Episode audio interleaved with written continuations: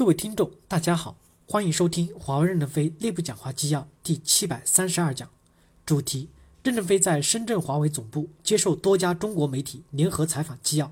本文刊发于二零一九年一月十七日。接上文，记者问：我记得二零一四年第一次采访您的时候，您说华为有什么神秘的？揭开面纱就是皱纹，印象特别的深刻。现在五年过去了，您觉得华为的面纱真正揭开了吗？现在国际上质疑的声音好像更多了。任正非回答说：“那就是皱纹更多了，因为半径越大，问题越多。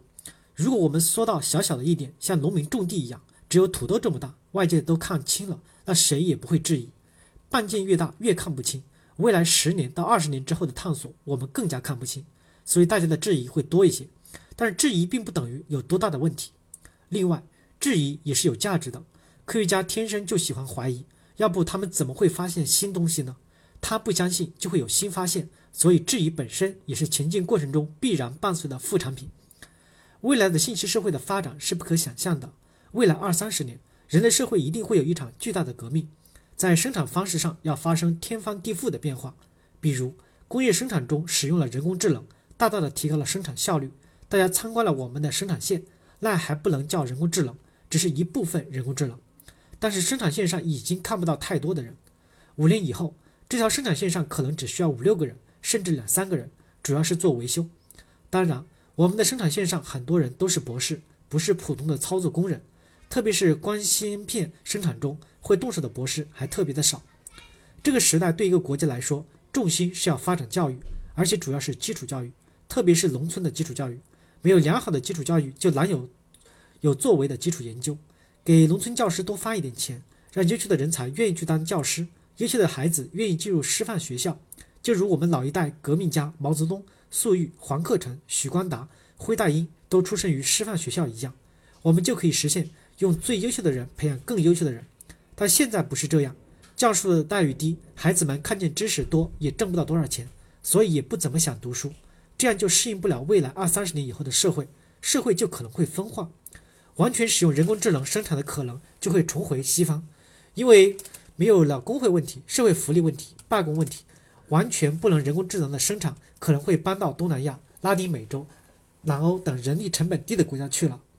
我们国家面临着这种分化，就应该要把基础教育提到国家的最高纲领，才能迎接未来的革命，提高全民族的文化素质。这应是党和国家的主要责任，每个公民的义务。今天的满街高楼大厦，过二三十年就变旧了。如果我们的投资教育，二三十年后这些穷孩子就是博士。开始冲锋，国家就会走向更加的繁荣。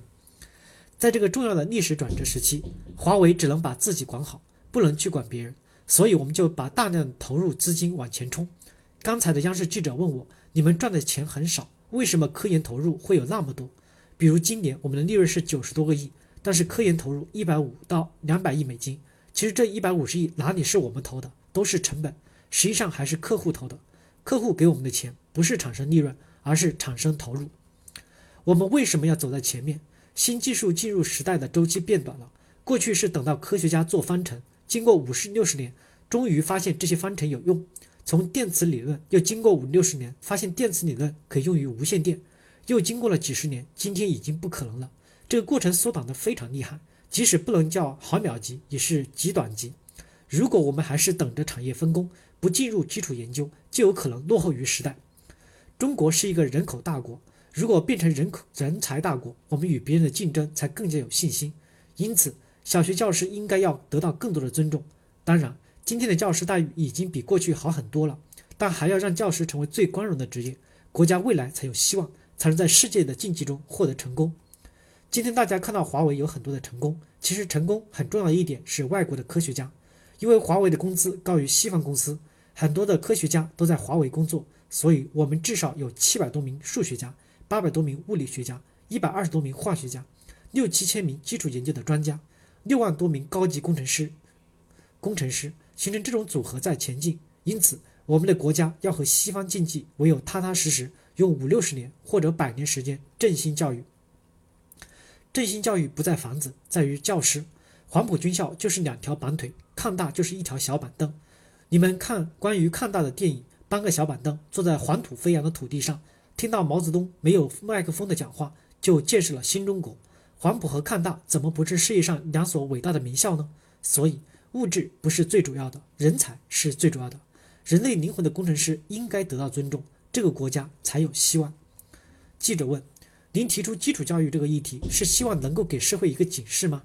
任正非回答说：“我认为社会就是应该有口号，用最优秀的人去培养更优秀的人。我们再穷也不能穷老师。”记者又问：“您打算为这个事情做点什么？”任正非回答说：“我们把华为公司做好，就给大家做了一个榜样。华为有什么？一无所有。华为既没有背景，也没有资源，除了人的脑袋之外，一无所有。我们就是把一批中国人和一些外国人的脑袋集合起来，达到了今天的成就，就证明教育是伟大的。”感谢大家的收听，敬请期待下一讲内容。